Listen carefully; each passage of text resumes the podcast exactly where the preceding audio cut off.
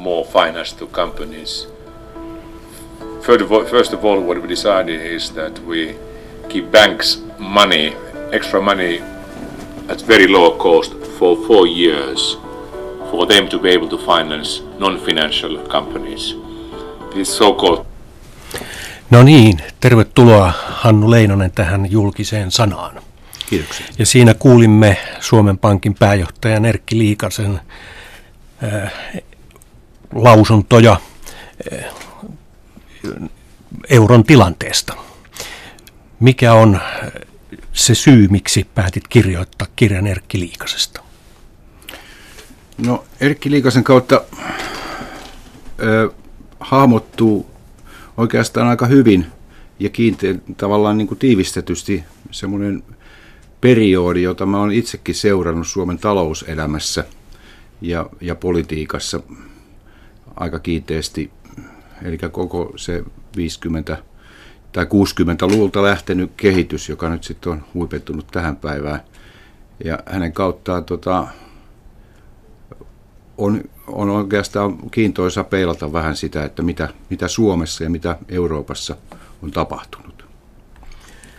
Aivan, sanot, että Erkki Liikasen elämä on jossakin määrin niin kuin Suomen historia yhteen miehen puristettuna, joskin tietysti se menestyspuoli. No joo, mutta niin kuin kaikessa menestyksessä niin on, on niin kuin erilaisia vaiheita ja on niin, kuin niin sanotusti ups and downs ja, ja, ja niin Erkki Liikasellakin. Ja siksi se on myös tavallaan niin kuin tämmöinen henki, henkilöistetty, ehkä personoitu kuva hmm. historiasta.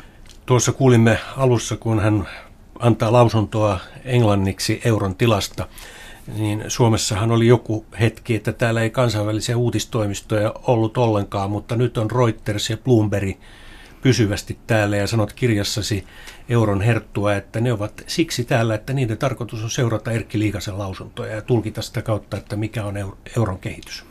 No semmoinen mun käsitykseni on, että aika pitkälti sen takia, sen takia että Erkki Liikanen on siinä, siinä vaikutusvaltaisessa asemassa keskuspankissa, niin hänen lausuntoja halutaan täältäkin välittää maailmalle ja ilman Erkki, Liikasen, Erkki Liikasta niin voisi olla niin, että nämäkään ei olisi täällä.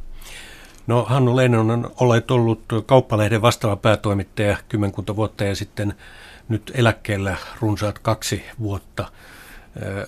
Niin kuinka kauan meni nyt kirjoittaa tätä kirjaa? Onko se tämän vapaa herra-ajan tuotos? No kyllä siihen yllättävän kauan meni, että kyllä mä sitä reippaasti yli vuoden aika, aika säännöllisesti, en nyt ihan päätoimisesti tehnyt tai koko aikaisesti, mutta että kyllä siihen niin kuin minun omastakin mielestäni niin meni enemmän aikaa kuin olisin kuvitellut. Hmm. Mistä tämä herttuakunta niin kuin allegoria tuli, että Euroopan keskuspankin johtokunta on ikään kuin tämmöinen herttuakunta ja Erkki Liikanen Suomen Pankin pääjohtajana on sitten yksi näistä herttuoista. No sehän on tämmöinen tietysti allegoria, se oli ehkä tuommoinen havainto siitä, että, että keskuspankkihan toimii niin kuin pääjohtajavetoisesti, mutta että sitten, sitten se toimeenpano on ö, tota, tehty kansallisesti ja sitten nämä kansalliset pääjo, pää, pankkiirit tai pääjohtajat on tämmöisessä kollegiossa tai tämmöisessä omassa neuvostossaan, jossa, jossa päätetään sitä politiikasta. Se muistuttaa tämmöistä kuningasvaltaa, jossa oli alam, alamaita, hmm. oli pääpaikka ja alamaita. Mutta se on yhä, tällainen, enem, yhä enemmän tällainen federalistisempi, mitä kyllä. se ei ollut alun perin. Kyllä, kyllä, joo. Kehitys on ollut aika voimakkaasti siihen suuntaan.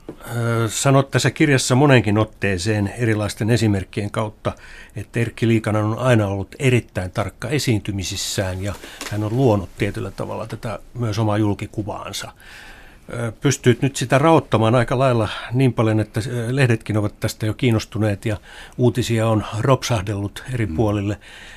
Yksi oli se, että jos Mario Draghi olisi tullut valituksi Italian presidentiksi, niin Erkki Liikanen olisi mahdollisesti ollut sitten hänen seuraajansa mm. EKPn pääjohtajana.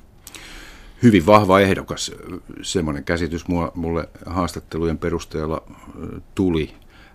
Ja häntähän veikkailtiin jo silloin Max Weberin niin kuin seuraajaksi. Että tota, et, et, et, hänen asemansa on hyvin vahva tällä hetkellä siellä pankissa. Hmm. Niin no, hän on toista kautta siellä ja alkaa olla yksi pitkäikäisimmistä, mm. pitkäikäisin johtaja. Niin. Joo, hän on pitkäikäisin niin kuin neuvoston jäsen. Ja vielä tätä kautta jatkuu vuoteen 2018. Kyllä. Jolloin hän on 68-vuotias. Mutta Erkki Liikana on siis tehnyt paljon muutakin. Palataan tähän Euroopan keskuspankkikuvioon ja euroon vielä myöhemmin. Mennään nyt, tämä kirjakin on koottu eräällä tavalla kronologisesti ja se lähtee ihan siitä, että minkälainen teinipoika Liikanen astui aikanaan mm. Suomen julkisuuteen ja löysin arkistosta vuodelta 1967 seuraavan pätkän ja tämä on Mikkelissä äänitetty, josta Liikanen on kotoisinkin.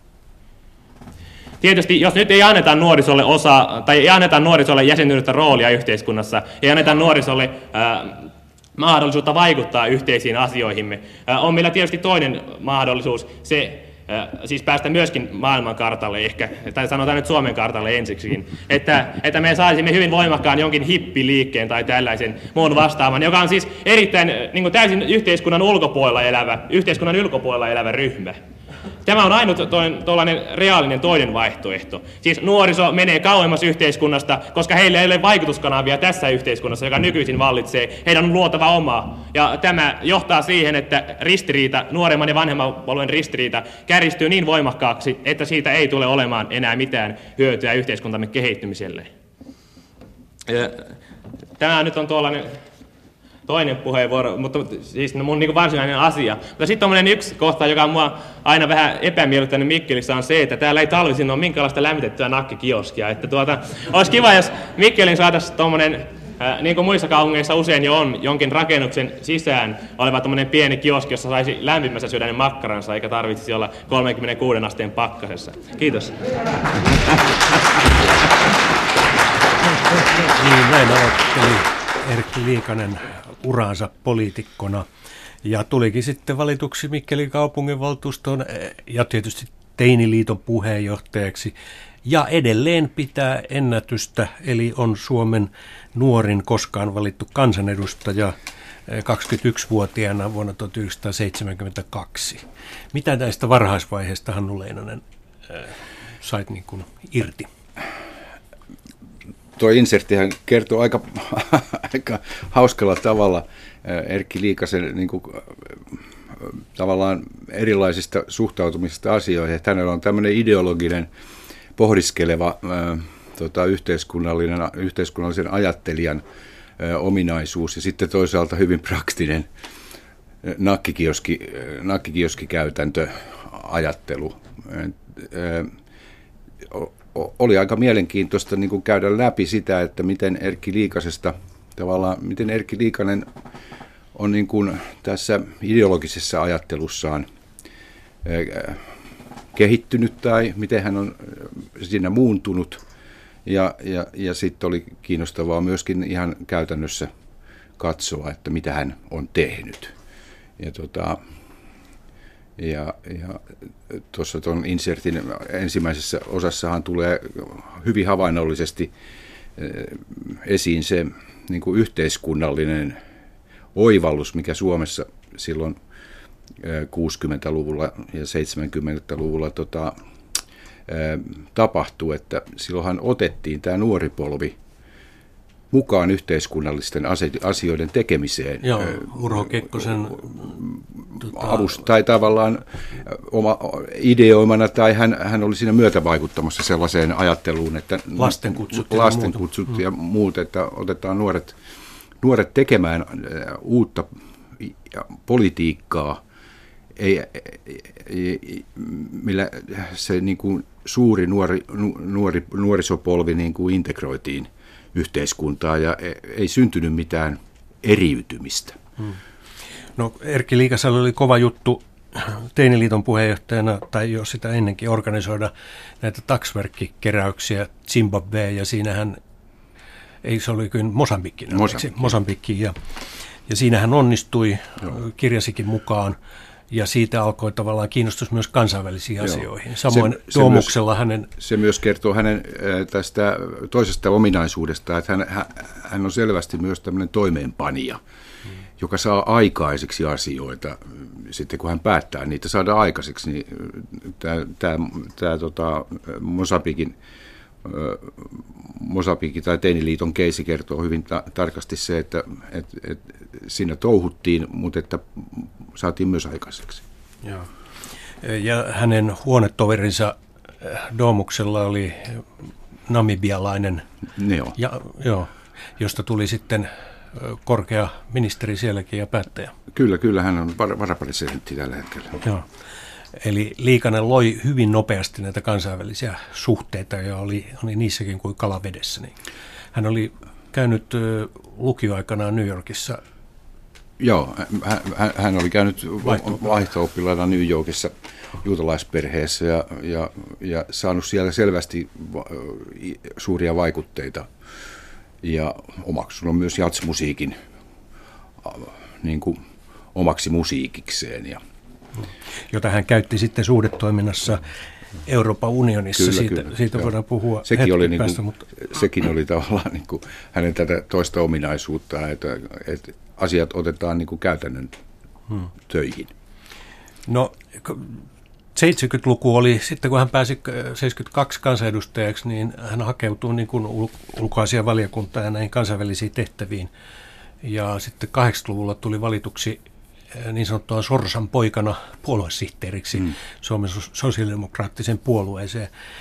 Niitäkin aikoja kuvaat aika tarkasti tässä kirjassa. Joo, se on tavallaan niin kuin osa sitä, sitä tarkastelua, jota on pyrkinyt harrastamaan, että mitenkä, mitenkä liikasesta tuli liikanen.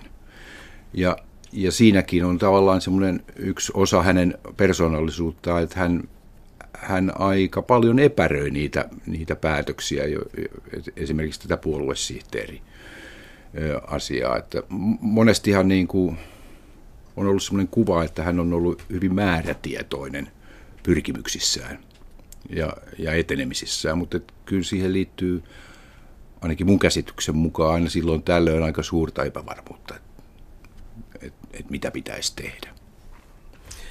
No 80-luku meni sitten eh, puoluesihteeri eh, toimissa paitsi sitten, kun 87 muodostettiin yllättäen Harri Holkerin sinipunahallitus.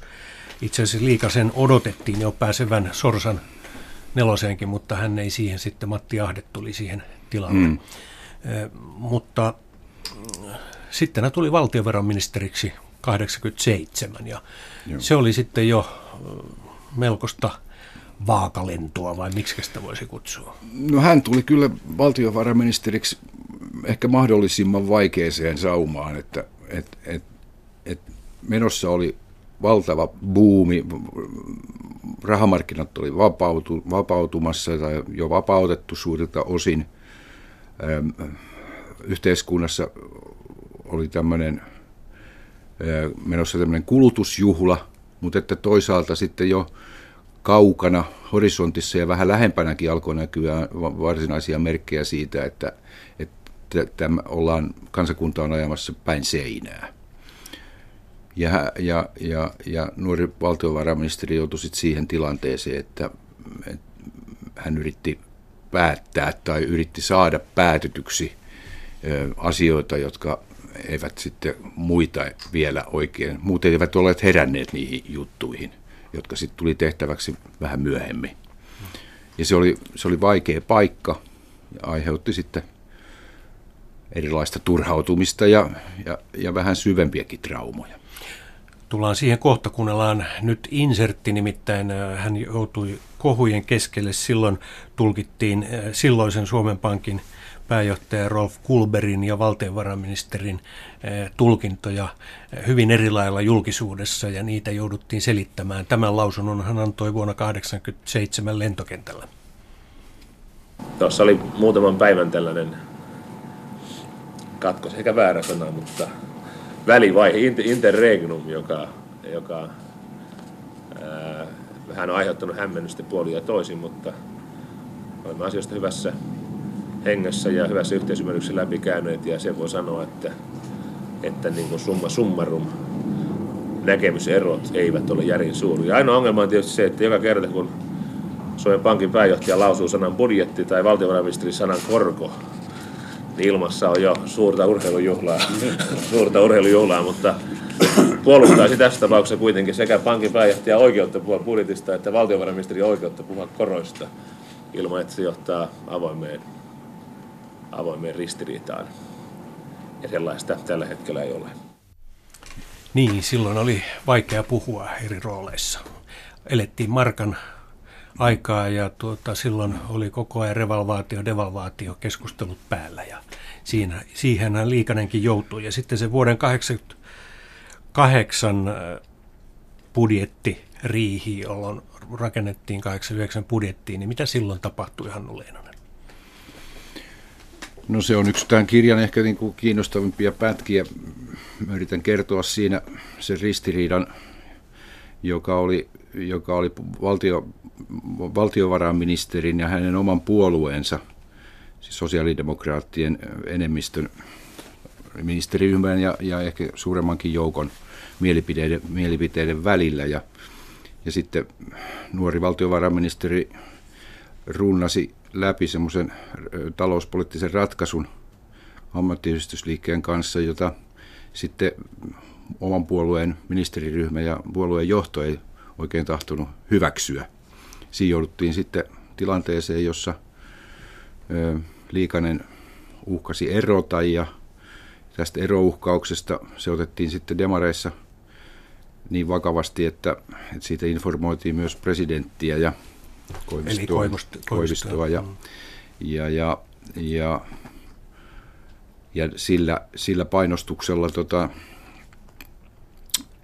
Liikanen sai sitten nämä ehdotuksensa läpi, mutta se oli niin kova juttu sitten tota, hänelle itselleen se paine, että hän, hän, tota, hän joutui niin kuin tämmöisen henkisen henkisesti ehkä vähän niin kuin romahti hetkellisesti ja tota, joutui lähtemään vähän lomalle Lappiin rauhoittumaan. Ja, tota, ja, ja,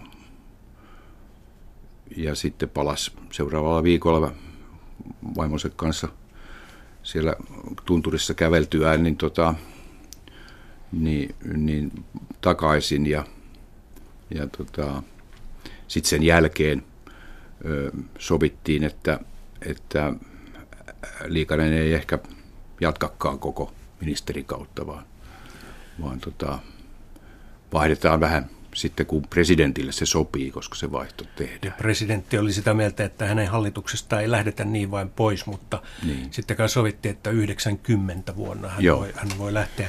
Ja, Siihen ja, aikaanhan ja puhuttiin vielä presidentin heti, hallituksista, kyllä, että ne hyvin hän, voimakkaasti koivistovetosia. Ja sitten ystäväpiiri oli sen jälkeen aina huolestunut, että kestääkö liikasen kantti vai tuleeko ylikierroksia. Joo, aika no, monta hän, vuotta siis hän tarkkailun aloitti, alla. Hän aloitti tuota, Ranskan opinnot silloin jo.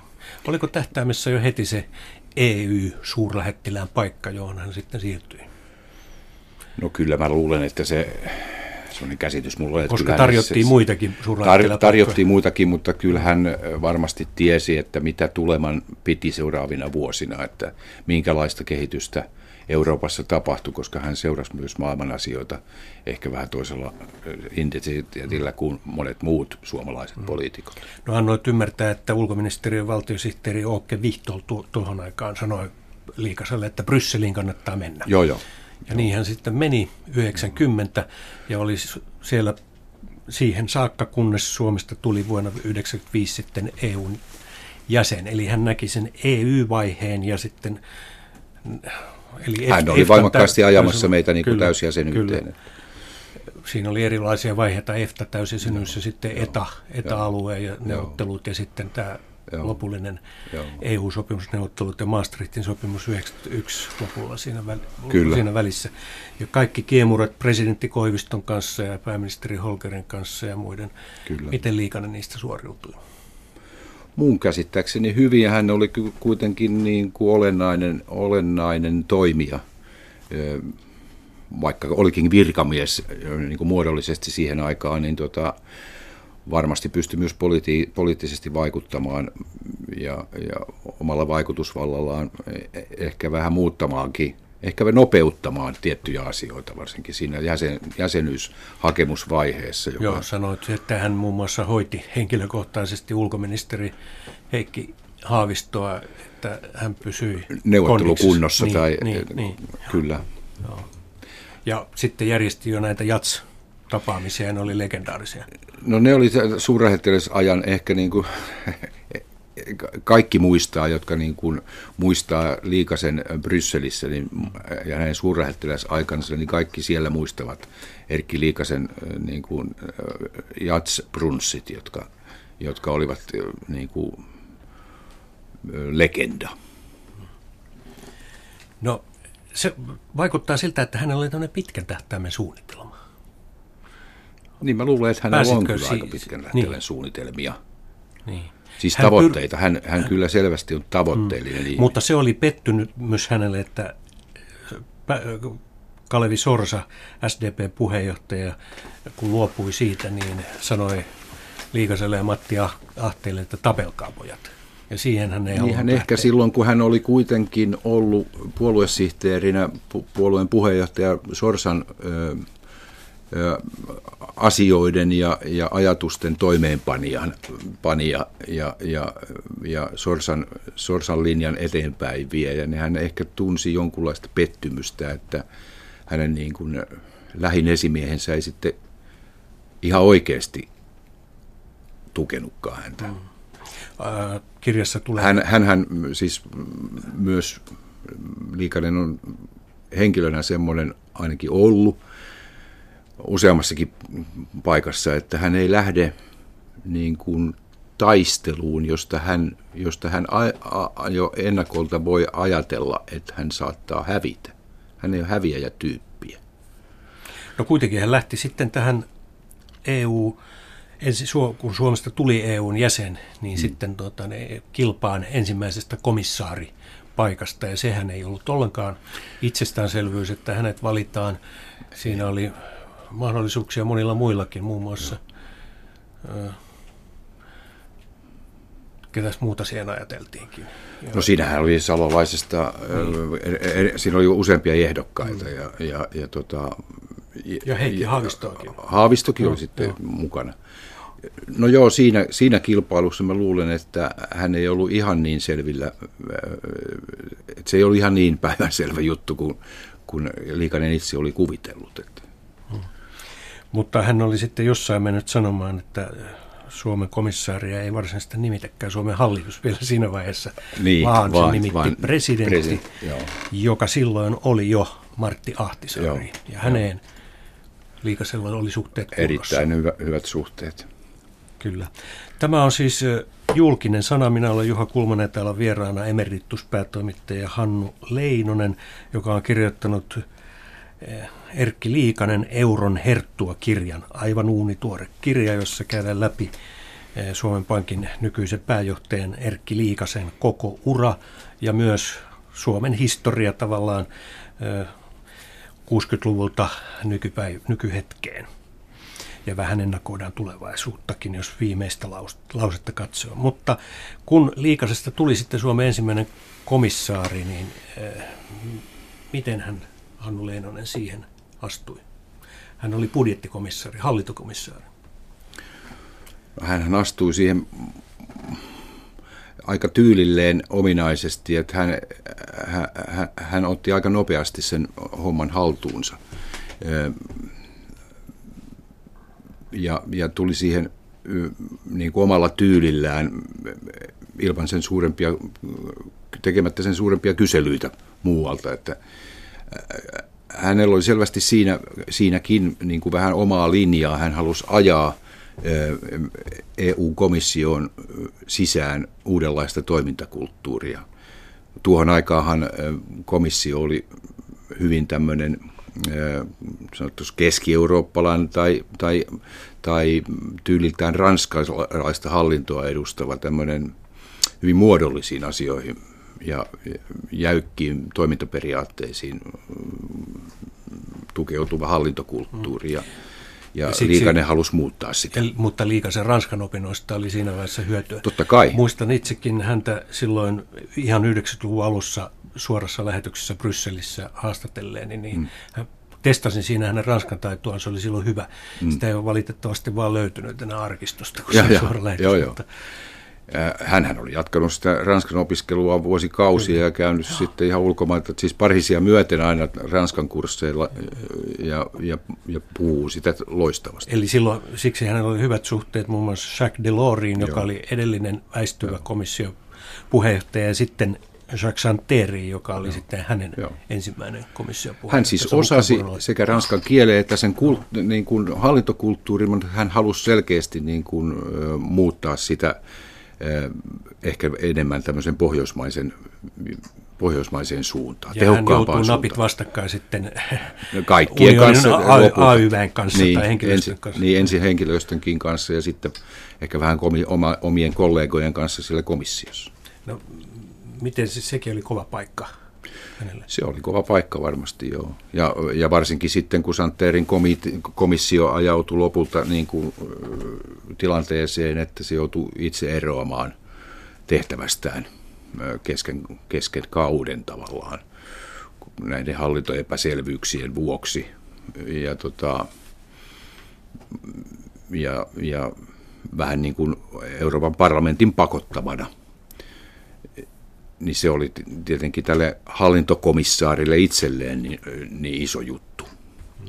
Varsinkin kun siihen sitten liittyi erilaisia epäilyksiä, niin kuin aiheettomiakin epäilyksiä Aivan. siitä, että hän oli sotkenut oman vaimonsa asiat. asiat. Tämä oli se mielenkiintoinen, kun vaimo äh, Helena Hanna, Hanna-Liisa Liikanen, hän oikea Joo, nimi. Assi mutta käyttää nimeä Assi Liikanen, niin. niin oli jossain laittanut sulkuihin tämä Assi, niin se oli tulkittu siellä, että mm. se on joku firma.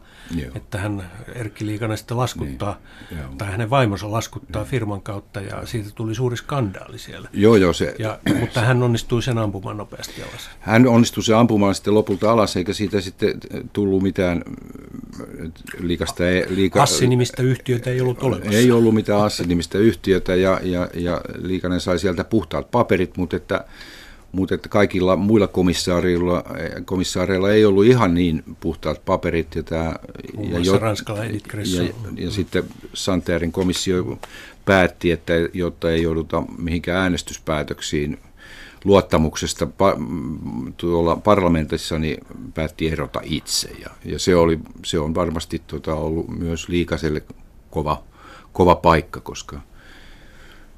Ää, eihän siitä vielä edelleenkään mitään huumoria laske.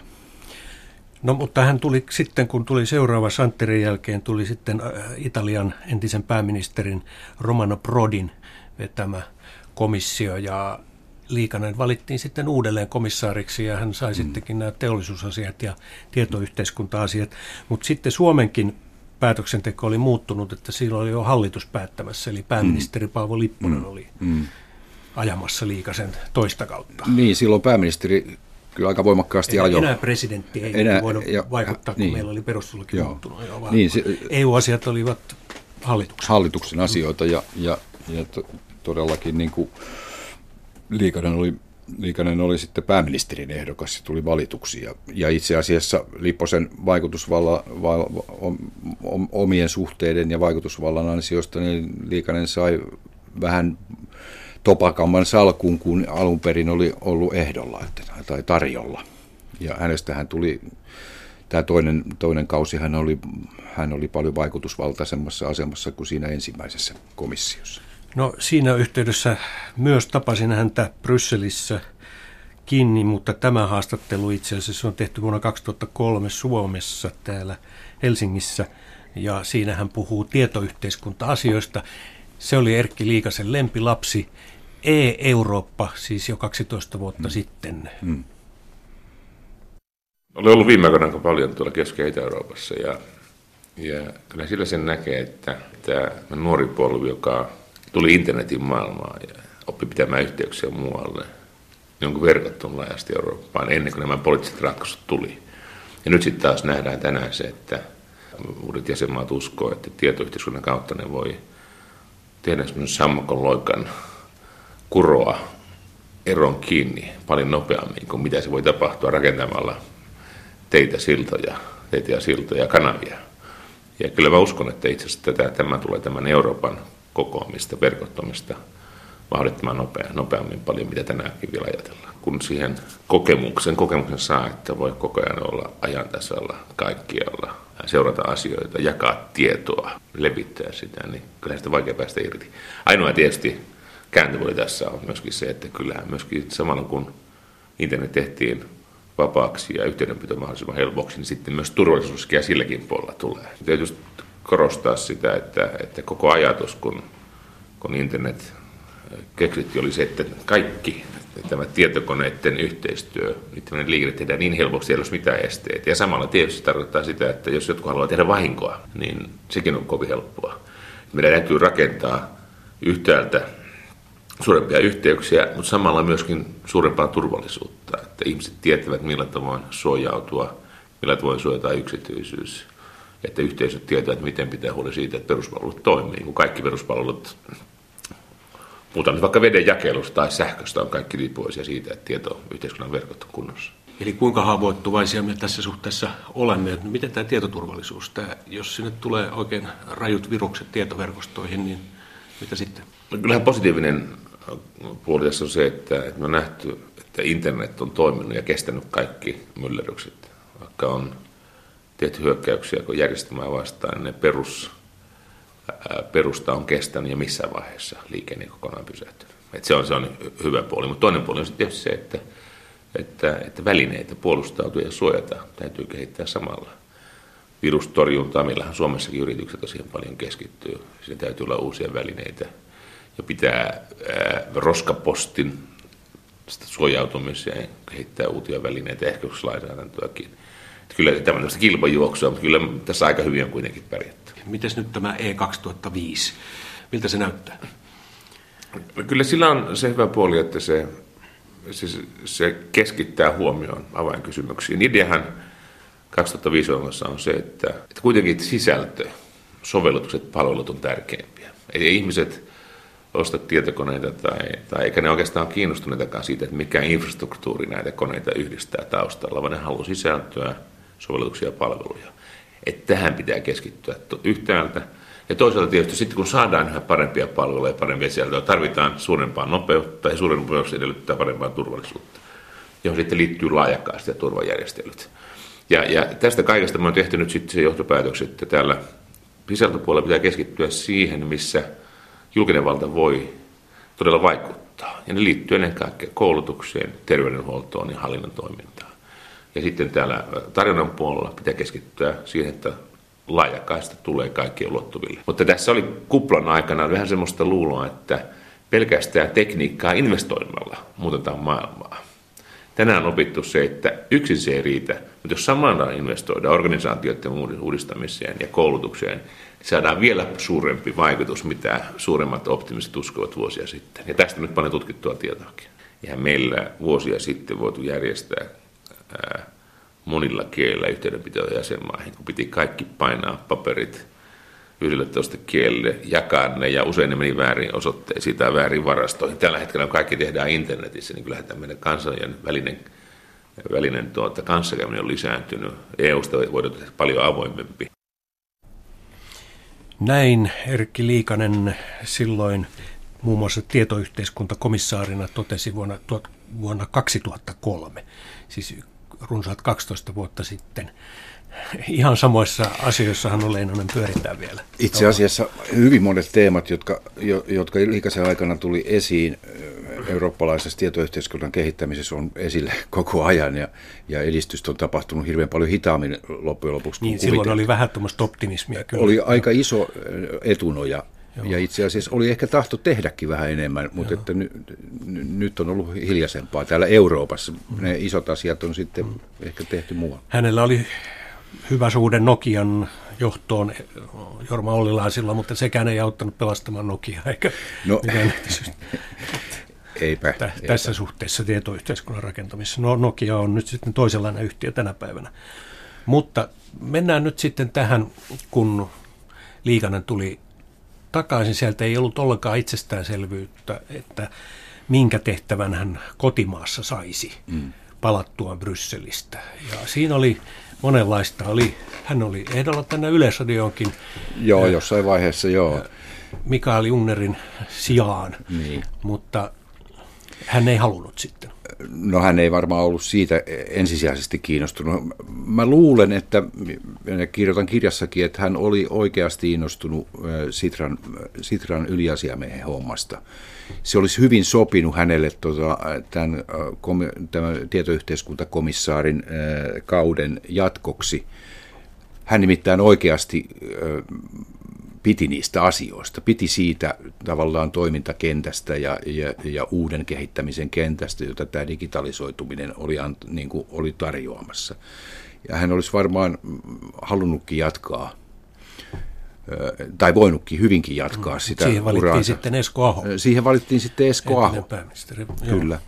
No se tie meni tukkoon ja miten sitten tämä Suomen Pankin pääjohtajuus? No se varmaan se Suomen Pankin pääjohtajuusasia oli varmaan väikkynyt siellä taustalla, koska tiedettiin, että edellinen pääjohtaja Vanhala oli sairas ja, ja jäämässä ilman muuta jossain vaiheessa pois. Mutta että sehän ei ollut kirkossa kuulutettu, että, että ja se oli julkinen haku, että Liikanen sen saisi, mutta siinä sitten tavallaan tämä, tämä komissaaritausta, hänen, hänen hyvät suhteensa sosiaalidemokraattisen päättäjiin ja muihinkin päättäjiin, niin, niin toimi niin, että hän sitten lopulta, lopulta tuli valituksi pankin pääjohtajaksi. Niin siinähän oli keskeisesti taas presidentti Tarja Halonen. Kyllä. Se oli tasavallan presidentin päätettäviä asioita. Jossain vaiheessa äh, Halonen taisi tokastakin, että olisi pitänyt nimittää sinut sinne Sitraan. No joo, se on sellainen sekava, sekava tilanne, että äh, et, et, et, et, Tarja Halonenhan ei halunnut tulla haastateltavaksi tähän, tähän kirjaan. Että, tota, et, en ole häneltä kuullut, että miten se hänen mielestään oikein meni. No, mutta Liikanen tuli kuitenkin valituksi, on siis nyt jo toista kautta Suomen Pankin pääjohtajana ja Mister Eurona. Ja kuten alussa totesimme, niin häntä seuraa myös kansainväliset uutistoimistot täällä Helsingissä, että mitä Liikanen mm. lausuu eurosta. Miten hän on siinä mielestäsi, Hannu Leinonen, pärjännyt? Kuvaat sitä kirjassa hyvin. Mun mielestä tota, hän, hän on pärjännyt oikein hyvin. Siinä on, hän on niin kuin tavallaan se, että hänestä, hänestä tuli Suomen Pankin pääjohtaja, niin siinä vaiheessa ei varmaan kukaan voinut aavistaa, että miten paljon niin kuin vaikutusvaltaisempi paikka Suomen Pankin pääjohtajan paikka oli, tai että kuinka paljon vaiku, niin kuin mielenkiintoisempia ja merkittävämpiä asioita tuli, tuli siinä eteen, kun, kun sitten lopulta tuli, kun, kun finanssikriisi puhkesi. Et, et, et kun Liikanen valittiin, niin hänet hän valittiin vähän niin kuin Euroopan keskuspankin haarakonttorin esimieheksi. Ja, ja, ja sellaisessa roolissa hän minusta niin aluksi toimikin. Hän, hän pani niin kuin nopeasti toimeen, toimeen niin kuin pankissa oma organisaatiouudistuksen ja, ja, ja, ja sai, sai niin kuin teho, tehokkuutta ulos aika luutuneesta tota, instituutiosta – ja hyvä niin, koska tota, sitten seuraskin finanssikriisi ja sitten tuli päätettäväksi jo ihan toisenlaisia asioita ja, ja, ja että hänellä oli takanaan niin kuin näyttöä kotimaasta, että hän saa aikaisiksi asioita, niin ehkä sitten poikin alunperinkin hänelle jo sitten siellä näissä kriisi, kriisi tuota, yhteyksissä asemaa, joka, joka on sitten vaan mun mielestä koko ajan kohentunut. Joo, ja hän on ollut keskeisesti sitten luomassa tätä pankkiunionia ja nyt tätä pankkivalvontaa kyllä, eurooppalaisella kyllä, tasolla. Hän kyllä. veti tätä pankkivalvontaa. komitea. Siitä ei niin. nyt kaikki osaset vielä kyllä toteutuneet. No ei ne ole vieläkään ei. kaikki toteutunut ja voi olla, että en tiedä toteutuvatko ihan loppuun saakka edes kaikki, mutta että nämä instituutiothan on pystyssä. Ja, tota, ja, ja, ja nyt toimitaan näiden uusien sääntöjen mukaan. Että siinä mielessä ollaan siirrytty vähän toisenlaiseen aikaan. No Erkki Liikanen on ollut tukemassa tätä EKP-muutostakin. Sehän toimii aluksi niin kuin Bundesbankin mallin mukaan, mm. että vain mm. inflaatiovahtina mm. oikeastaan. Joo. Mutta nyt sitten on huomattu, että markkinoihin täytyy vaikuttaa ja erityisesti jäsenmaihin, euromaihin mm. puhumalla. Joo. Se on sen, yksi, sen mä, mä luulen, että aina osannut. Erkki on aina osannut tämän tota, puolen niin kuin politiikan teosta, että hän on, hän on hyvin niin kuin julkinen, julkinen johtaja ja pyrkinyt niin kuin julkisuudenkin kautta saamaan aikaan asioita. Ja nythän, se, nythän on niin kuin EKP-johto on tavallaan avautunut yhä lisää julkisuudelle ja pyrkii julkisuuden kautta vaikuttamaan asioihin. Ja mä luulen, että siinä ajattelussa Liikasella on ollut oma roolinsa, että näin on tapahtunut.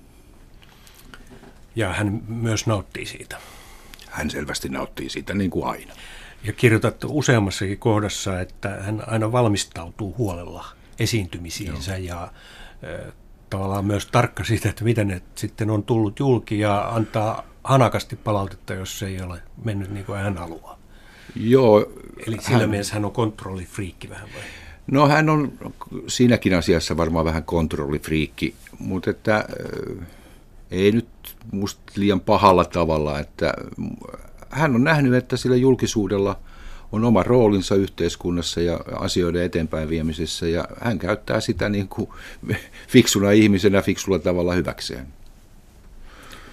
No miten nyt tämä eurokriisi, niin miten se on näkynyt Liikasen toiminnassa?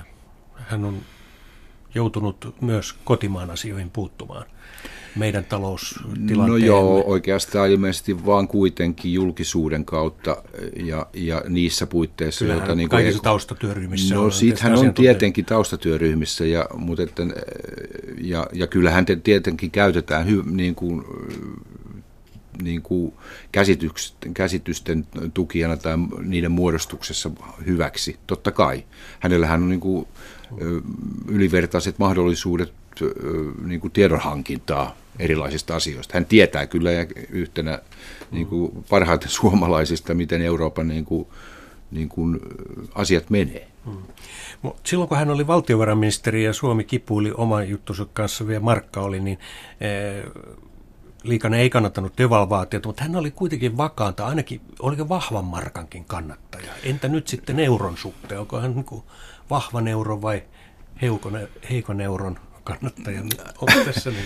Mä luulen, että nämä ei oikeastaan voi, siis nämä isot valuutathan on niin kuin markkinoiden armoilla, ei, ei niitä, se on otettava annettuna, millä niin kuin suhteella ne toisiinsa toimii, koska ei niitä voi manipuloida millään tavalla, etkä se voi, etkä voi se euro devalvoida millään tavalla, että, niin, tai se, revalvoida, se, se kelluu toisiaan vastaan, että en mä tiedä, Onko, onko hänellä tässä mielipidettä?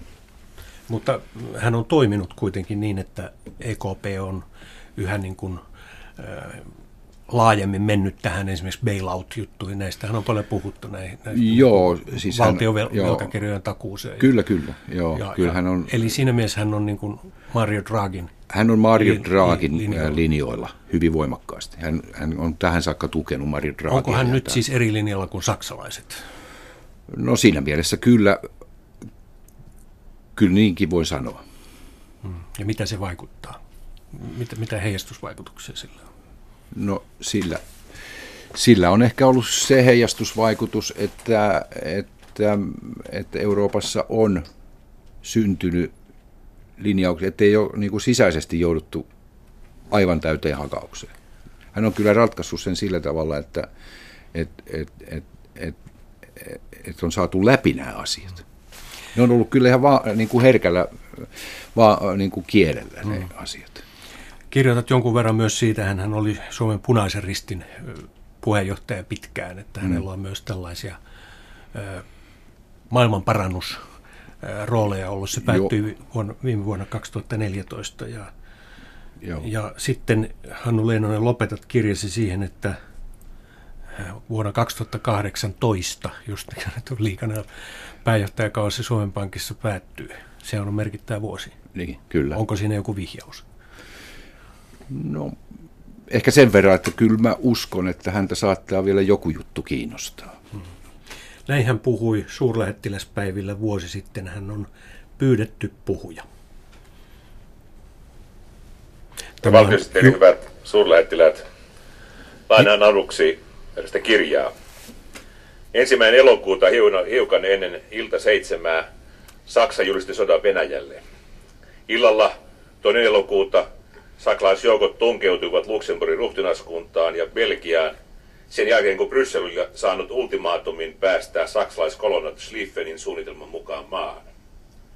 3. elokuuta kello 18.15 Saksa julisti sodan Ranskalle.